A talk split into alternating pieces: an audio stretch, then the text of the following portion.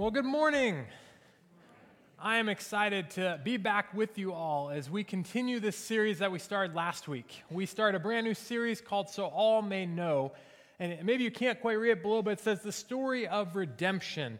And the story that we're following is that of Jesus from his resurrection his ascension into heaven. So, that time when Jesus comes back to earth after his resurrection, and as he walks the earth, as he makes these appearances to his followers, to different people, before he ascends into heaven. So, we are following along that journey, and we're seeing how Jesus uh, portrays himself as he comes back, what he has to teach us in the story of redemption. And so we journeyed through that a little last week, looked at the resurrection again, and how the lies sought to be told about Jesus and his rising from the dead. And today we're going to continue by looking at another time when Jesus appears to those who follow him post his resurrection. But before we do, let's pray together.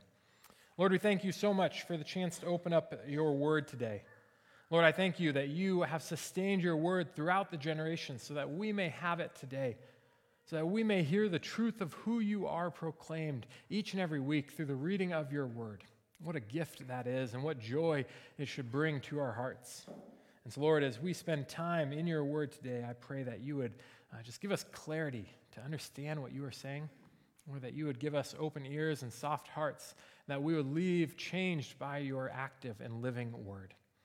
And Lord, may nothing that I say get in the way of what you wish to declare, but may you speak through me as your servant. We pray us all in your name. Amen.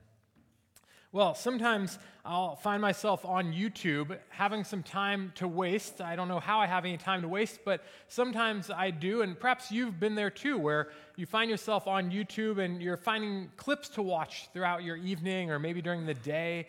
Maybe you're retired and you have tons of time and you just get to watch YouTube clips all day long because there's an endless amount of clips on YouTube.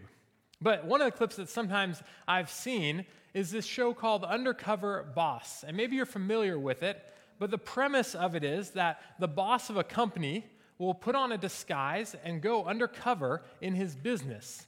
And he'll do this for a couple different reasons, or she will do this for a couple different reasons, to see how their business is operating, to see what the morale is like amongst the employees, if there's things that they need to change, if there's concerns from the employees that aren't being told to the boss, they can perhaps find out that way.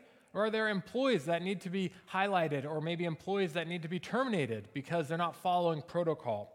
And so they'll dress them up in a disguise so that people can't know what they look like, so that they can surprise them and go and work undercover and try to figure out what's going on in the company. So I want to start with a clip of one of these episodes. It's about a three minute clip that'll show us a boss going undercover in his little bakery. I believe the bakery is in an airport, and so it's a busy, active one. So go ahead and take a look at this clip with no, me. We're all set. More change. What did you give me? Give you a 10. Elizabeth, I gave a customer the wrong change. It frazzled me because of how quickly you have to move to take care of our travelers. Elizabeth,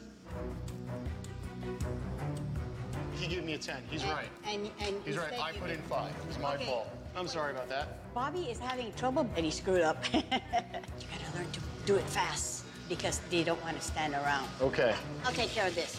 I have long lines, sometimes clear all across the room. I had to learn to work fast. 1392 is your change. Thank you. Ma'am, mocha with whip. How you doing, Bobby? I'm going as fast as I can, Elizabeth. You're doing good. Elizabeth is so great at her job. 189, You're so fast. two. You have to. She's not only the traveler's best friend, she's helping make this concept of selling baked goods and coffee so successful for us. Have a good day.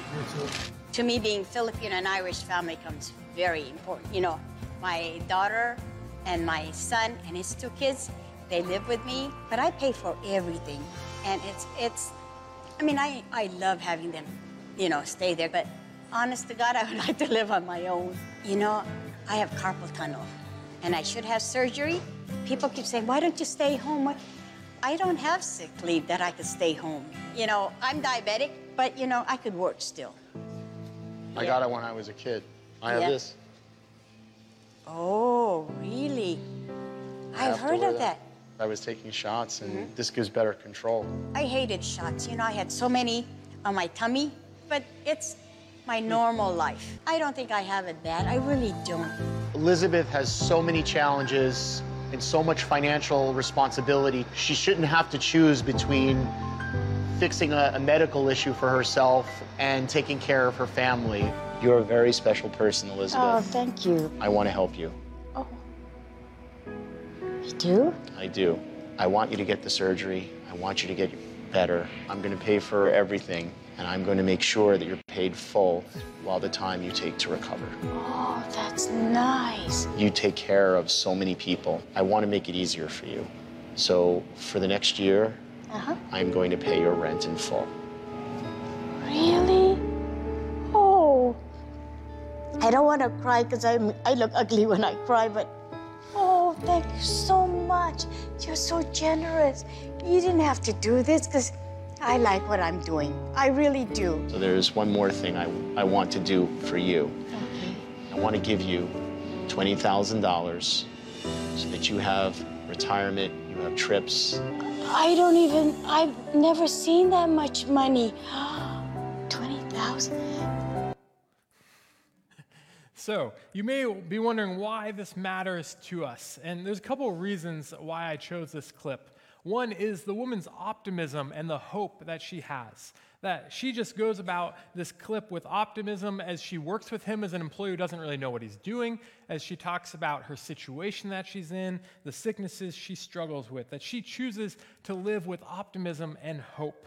And the second reason is because of the aspect of the undercover boss, which we're going to see play out a little bit in our text today as Jesus goes undercover with some of his disciples. But I want to start with this clip to challenge us with the idea that we have a choice of how we will live. We have a choice of if we will live in fear or in hope.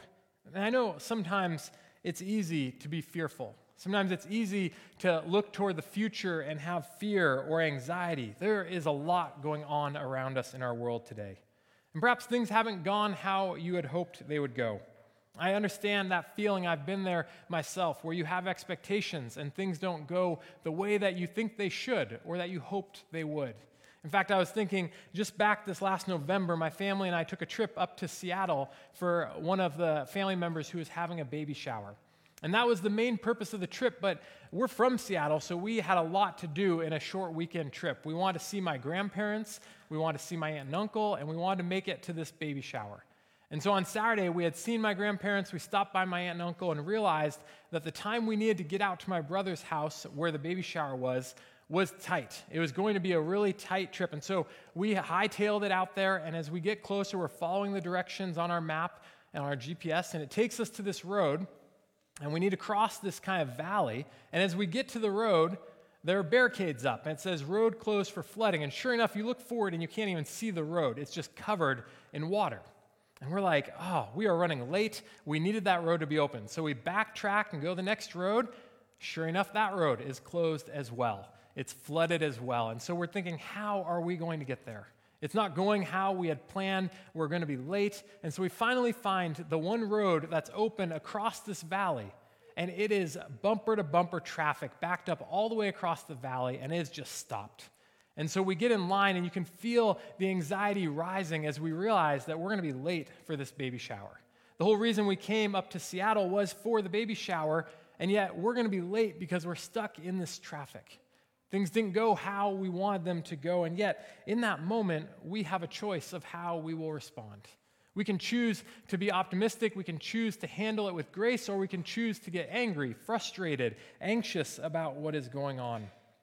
The reality is that we all have these times in our lives, these moments when life doesn't go the way that we hope, when we're faced with the choice of how we will respond.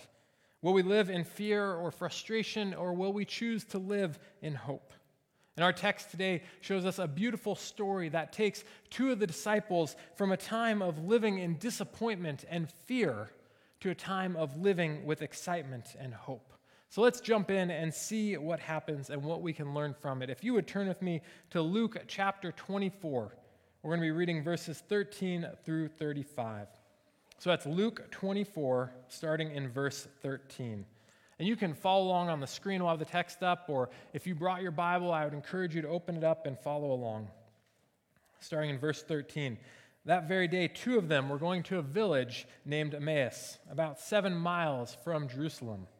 And they were talking with each other about all the things that had happened.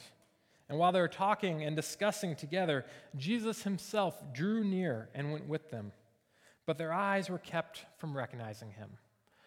So we're going to pause there. Here we have these two disciples, and these weren't two of the 12 disciples. So they weren't two of the closest followers of Jesus, but they were part of that larger group of disciples. And later we'll see one of their names named, but we don't know who the other one is.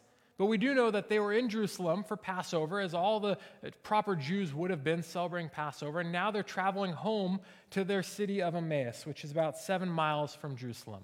So they're walking the seven mile journey, and they probably stayed in Jerusalem longer than they anticipated they would with all that went on. With Jesus, who was their Messiah, their leader at the time, being arrested and being crucified, they stayed until Sunday. And so here they are traveling home after the Passover feast, after Jesus' death and crucifixion has occurred, and they're processing all that's happened. They're talking with one another about what's occurred. And as they're doing this, as they're journeying along, talking about the issues on their heart with Jesus' death, Jesus walks up alongside them and joins them. And yet they don't recognize it's Jesus. And you wonder, is that because Jesus looks so different as he's resurrected, as he has his resurrected body? Does he look completely different? That's not what we see in the text, but what we see is that their eyes were kept from recognizing him. Jesus knew that it wasn't time to reveal himself to them yet. And so we see God's power here as he makes it so they cannot recognize him. So they're prevented from seeing who Jesus is. And we may wonder why would he do this? And perhaps it's because he wants to be able to hear their heart. He wants to be able to engage with them first in a way that wouldn't have been possible if they knew it was Jesus. Well, continuing in verse 17, he, being Jesus, said to them, What is this conversation that you are holding with each other as you walk? And they stood still, looking sad. Then one of them, named Cleopas, answered him, Are you the only visitor to Jerusalem who does not know the things that have happened there in these days? And he said to them, What things? And they said to him, Concerning Jesus of Nazareth, a man who was a prophet, mighty in deed and word before God and all the people. And how our chief priests and our rulers delivered him up to be condemned to death and crucified him. But we had hoped that he was the one to redeem Israel. Yes, and besides all these things, it is now the third day since these things have happened, and moreover, some of the women of our company amazed us. They were at the tomb early in the morning, and when they did not find his body, they came back saying that they had even seen a vision of an angel who said that he was alive. Some of those who were with us went to the tomb and found it just as the woman had said, but him they did not see. So they're telling Jesus what they've been talking about. They're wondering how he does not know what has occurred. This would have been the talk of the town, what happened to Jesus. The crucifixion of the leader of a new movement would have definitely had a ripple effect as people would have been talking about it. And as Jesus asked them what they're talking about, notice that says that they stood still, looking sad. You see, these followers of Jesus, these disciples of his, they're sad. They're despondent after Jesus' death because they believed that the Messiah was gone. They believed that Jesus was dead, that death had won. Notice, though, that in the text they don't even call him the Messiah. They've allowed their present circumstances to alter their belief of who Jesus is. Instead of calling him the Messiah, they refer to him as a prophet who is mighty in deed and word. In his death, I think that they doubted that he was indeed the Messiah.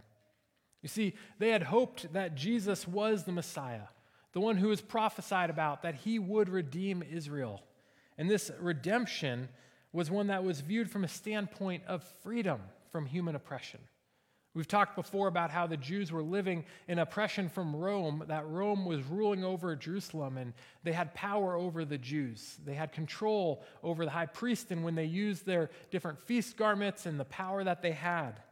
And so the Jews had hoped for their Messiah to come and to free them in a military manner from Rome. Jesus comes and Jesus does bring freedom, but the difference is Jesus brings freedom from sin freedom from death, freedom from hell. He's not as concerned with the oppression of the Romans over the Jews as he is about the freedom that he brings from sin, death, and hell. And even though this had been their hope that Jesus was the Redeemer, that Jesus was the one that was prophesied about, it's now the third day. And they knew that Jesus had said he would rise on the third day. And so, this to them is an indication that the promise has not been fulfilled. And I love that for Luke, the story isn't over. That the third day isn't one of sadness and defeat, but is one of redemption and life.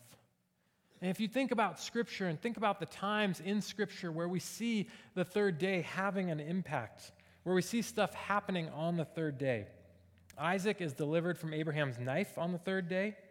Jonah finds himself in the whale for three days. The Lord comes down to meet his people on Mount Sinai on the third day.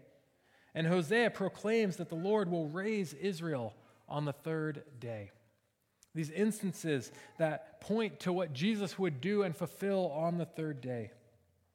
And maybe you're like me, as you read this text, you're wondering how these men miss the fact that the tomb is empty. They're sad and they're uh, grieving the loss of Jesus, and it's the third day and nothing is happening, yet you have this account from the women saying that the tomb was empty. And they even reference that. They say some of the women went to the tomb and found it empty and shared that they had seen a vision of an angel, which we've talked about how if you were to fake the resurrection of Jesus, if you were to be these disciples who followed Jesus and your leader was crucified and you wanted to keep the movement going, so you made up this story that he rose from the dead. How in this culture you would not use women as your first eyewitnesses because they didn't have the same um, power as a man's testimony did. And I think we see that here in this text the fact that these men have heard from the women that the tomb was empty, and yet they're still sad. They're not believing what they've heard and the account that they've been told. They choose not to believe that the angel had spoke truth, that the tomb is empty, and that Jesus has risen. Even others go to the tomb and find it empty. But because him they do not see, they do not believe. So, because they themselves did not see Jesus with their eyes, and they just heard reports of an empty tomb, they're still choosing to live in disbelief that the third day has come and that the promises have not been fulfilled. Instead of believing and having hope, they are living in grief and sadness rather than joy and excitement. And verse 24, which says, Some of those who were with us went to the tomb and found it just as the women had said, but him they did not see. It's so funny how Luke uses this. There's such irony here in this statement that Cleopas cannot see that he's describing his unfulfilled hope to the one who fulfills hope. That here he is talking with the risen Jesus, describing how the promises haven't been fulfilled, how the prophecies weren't fulfilled, to the one who has fulfilled them and yet he can't see. Often this happens, and we see this in parables time and time again that are told by Jesus, where those who think that they understand are actually lacking. And the same is true in this instance. And yet, Jesus seeks to move them from their blindness towards seeing the truth of who he is fulfilled in Scripture. Look at verse 25 and what Jesus says here. In verse 25, and he said to them, O foolish ones, and slow of heart to believe all that the prophets have spoken? Was it not necessary that Christ should suffer these things and enter into his glory? And beginning with Moses and all the prophets, he interpreted to them in all the scriptures the things concerning himself. So Jesus rightfully rebukes these two men. It may seem a little harsh because we live in an era where we are so sensitive about rebuking people about telling anyone that they're wrong because everybody's so sensitive in this day and age that how dare you tell me if I'm ever wrong? And yet we see Jesus model that here because they are wrong.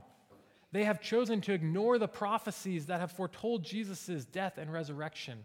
They've chosen to live in light of their current circumstances and what they think they see, rather than the truth and foundation of Scripture that they have been given. And so Jesus rebukes them for their lack of belief and points them back to Scripture and back toward a proper understanding of Scripture. You see, that's when it's appropriate to rebuke our brothers and sisters in Christ, not with anger, animosity, but with love and kindness, pointing people back to Scripture. Our lives should be lived with Scripture as a foundation to who we are and to all that we do. And if our brother or our sister in the Lord are steering away from it, are veering off the path, it is appropriate to, in love, point them back to the truth of Scripture, to help them to realign their lives with the truth in Scripture. And that's what Christ does here. He doesn't just rebuke them and leave them on their own, but he rebukes them and then points them back to the Scriptures so that they don't forget, so that they don't lose hope in the fulfillment of the Scriptures. The ESV expository commentary suggests that Jesus reproves these two travelers. Their fundamental fault is that they do not trust the Scriptures. Their foolishness and slowness of heart represents a moral failing, for they should believe all that the prophets have spoken. And so Jesus reminds them, I think in a kind way, that is necessary for Christ to suffer these things and then to enter into his glory. It's a reminder for us, too, that suffering is part of the path of following Jesus. It was part of Jesus' path to suffer, and it's part of our path as well, that we will have to endure hardships, that we will have to fight against sin and flesh, but also we get to join with Jesus in his glory one day. And that is why when Christians pass from this life, that we celebrate that it's not the end, but is the beginning of the most glorious part of our journey. We'll look at what Jesus does in verse 27. It says, beginning with Moses and all the prophets, he interpreted them all, in all the scriptures the things concerning himself. I don't know about you, but I sure wish I would have been there for that, or I wish we had that written out in an account. Because here you have Jesus taking these two disciples and starting from the beginning all the way through the prophets, he walks them through how the scriptures point to Jesus.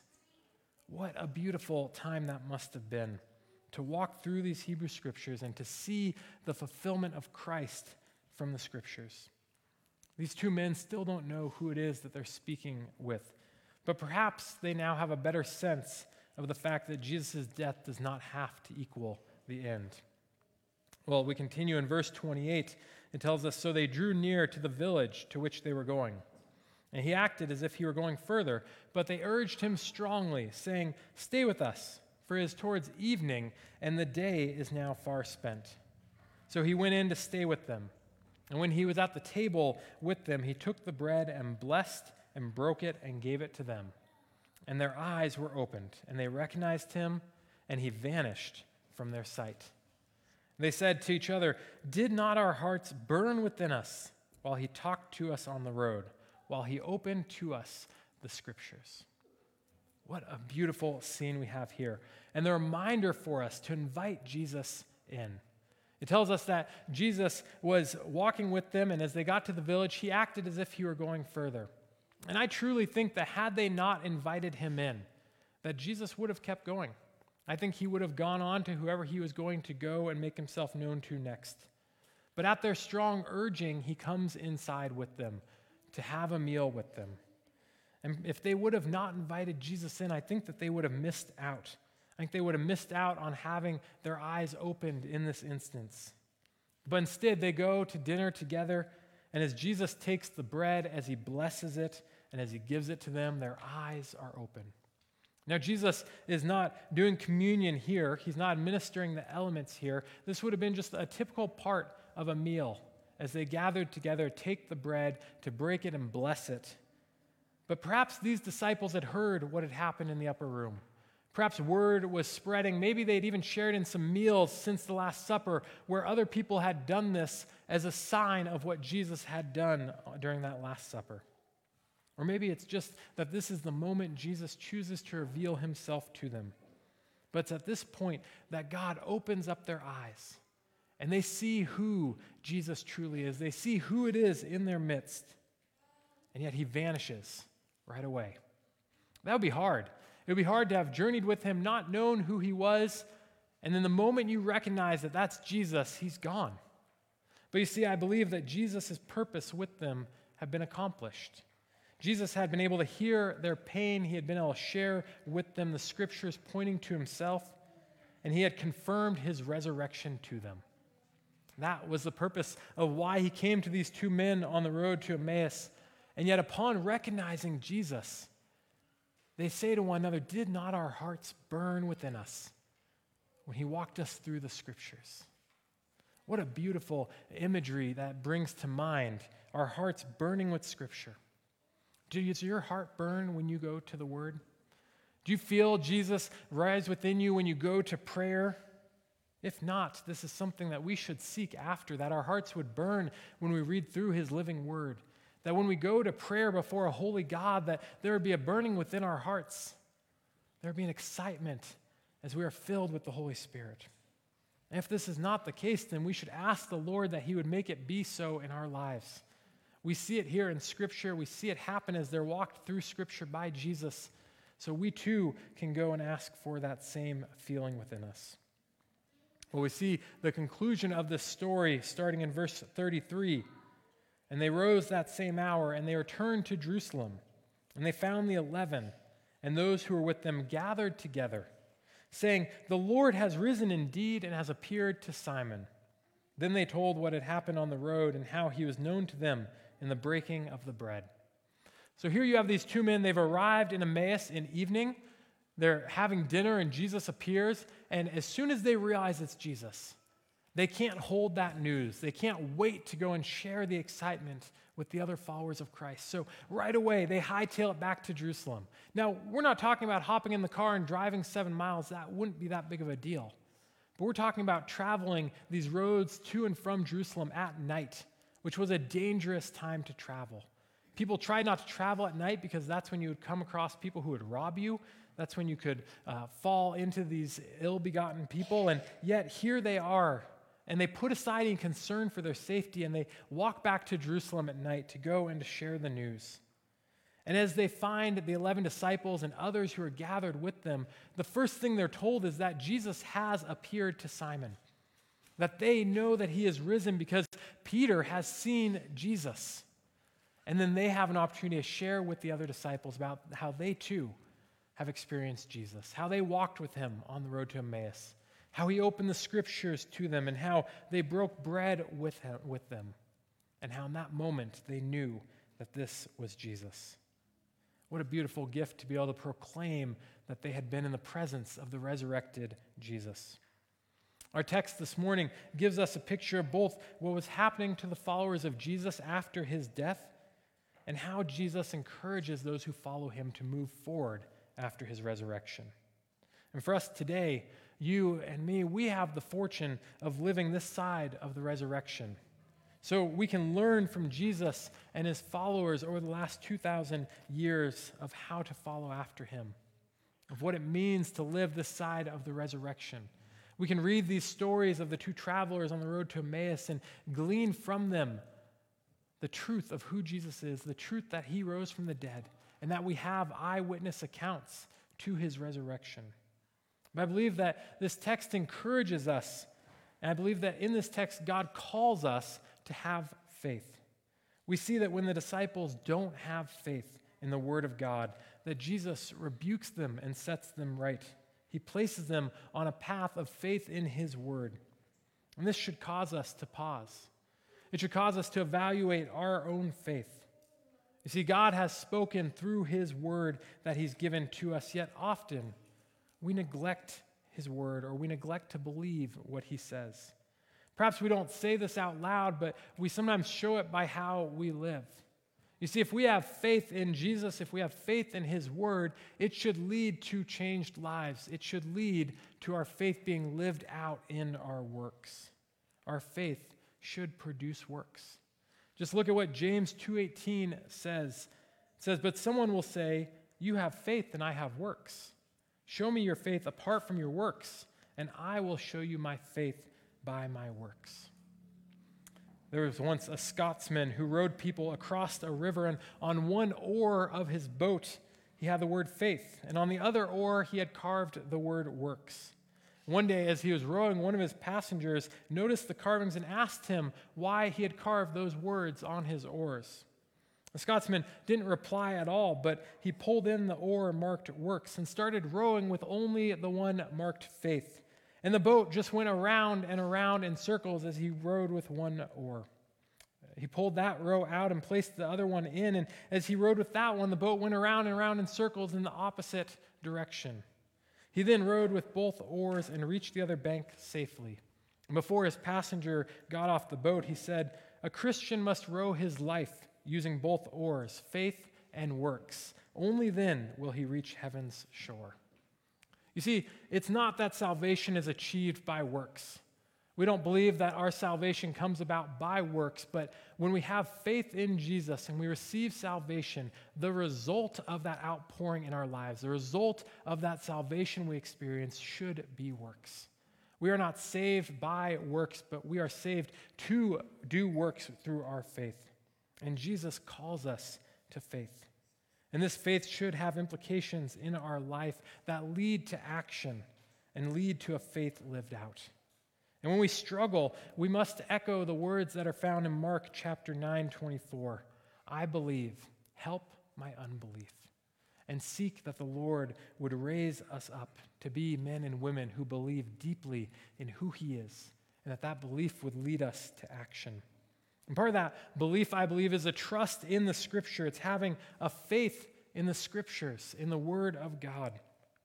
You see, these disciples on the road to Emmaus were disappointed that Jesus hadn't redeemed Israel how they had hoped. And perhaps you find yourself feeling disappointed sometimes too. Maybe Jesus hasn't shown up or moved in your life how you thought. Maybe you heard about coming to faith in Jesus and thought that when you accepted him as your Lord and Savior that your life would just be great, that you would have everything set up exactly how you had hoped and dreamed it would be. But maybe you didn't get the job that you hoped for. Or maybe your housing situation isn't what you want. Or maybe you're in the midst of broken relationships right now and dealing with hurt and frustration. Or maybe life is just hard. Just because we follow Jesus does not mean that our life will go easy, that everything will be given to us as we perhaps hope it will be. And the issue for the disciples here is that their trust was not placed in its proper place. Their trust and their hope was in Israel's redemption rather than the person of Christ. And so, as we seek to trust the scriptures, part of that is placing our trust solely upon Jesus Christ as revealed in scripture. And when we do this, when we trust his word, I believe that we'll be able to focus not on how we think Jesus should have shown up in our lives, but on the grander vision, the kingdom vision and thus we can become a part of what He is doing and what He is inviting us into. Last thing I think that this scripture tells us is that we are to live with our eyes opened. The disciples weren't fully aware of Jesus in their presence. And in all fairness, he hadn't been revealed to them yet. They were kept from seeing who it was they were walking with. But you and I have the fortune that we see Jesus revealed in Scripture. We have seen him revealed through Scripture. We've seen him revealed through creation, in the church, in our lives, through the Holy Spirit's presence amongst us. And so we must seek to be those who live with eyes open, being aware of who Jesus is, being aware of how he is at work in our church and in our midst and our lives. Don't sell short the spirituality of our lives, but seek to live seeking Jesus with your eyes opened to all that he is doing with your eyes fixed upon Him as your Lord and Savior. And you may wonder what this would look like to live with your eyes opened to Jesus, what it would look like to truly live in that manner. Well, I have one last video that I think illustrates well the difference of what it would look like to live with our eyes opened to Jesus. So go ahead and take a look. Got these for you. Are they glasses? Yeah. You're kidding. The colorblind ones. No. Yeah. They're so expensive. Put them on. You're kidding. Put them on.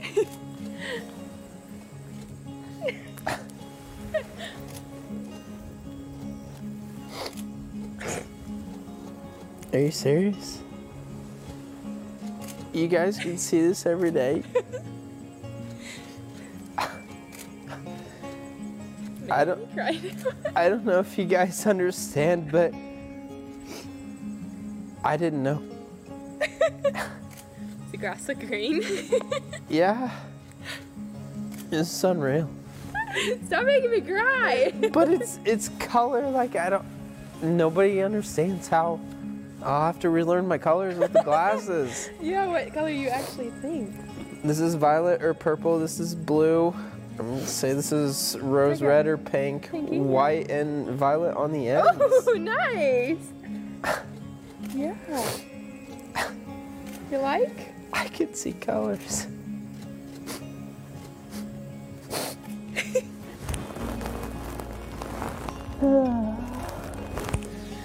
You like? This is unreal. I can't wait till you can see like, like look how red the barn is. I know it's so vibrant. I haven't taken them off since. Now you're not gonna want to stop wearing them. I wish you could put them on. I and- did, but it doesn't look like much different to me.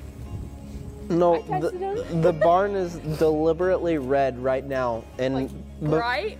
Oh yeah, and before it's gray. Really? Yeah. This side at least. Look at your tie. It's pretty blue. I know. Everything. this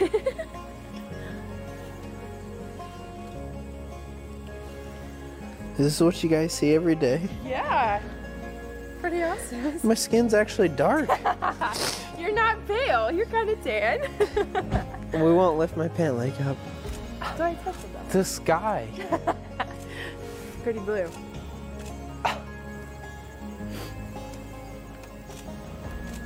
I can fly an airplane with these. Yeah, you can. Now you can get your license. You know. The barrels are so much different. the, these glasses didn't change you though. you still look just as great. well, that's good.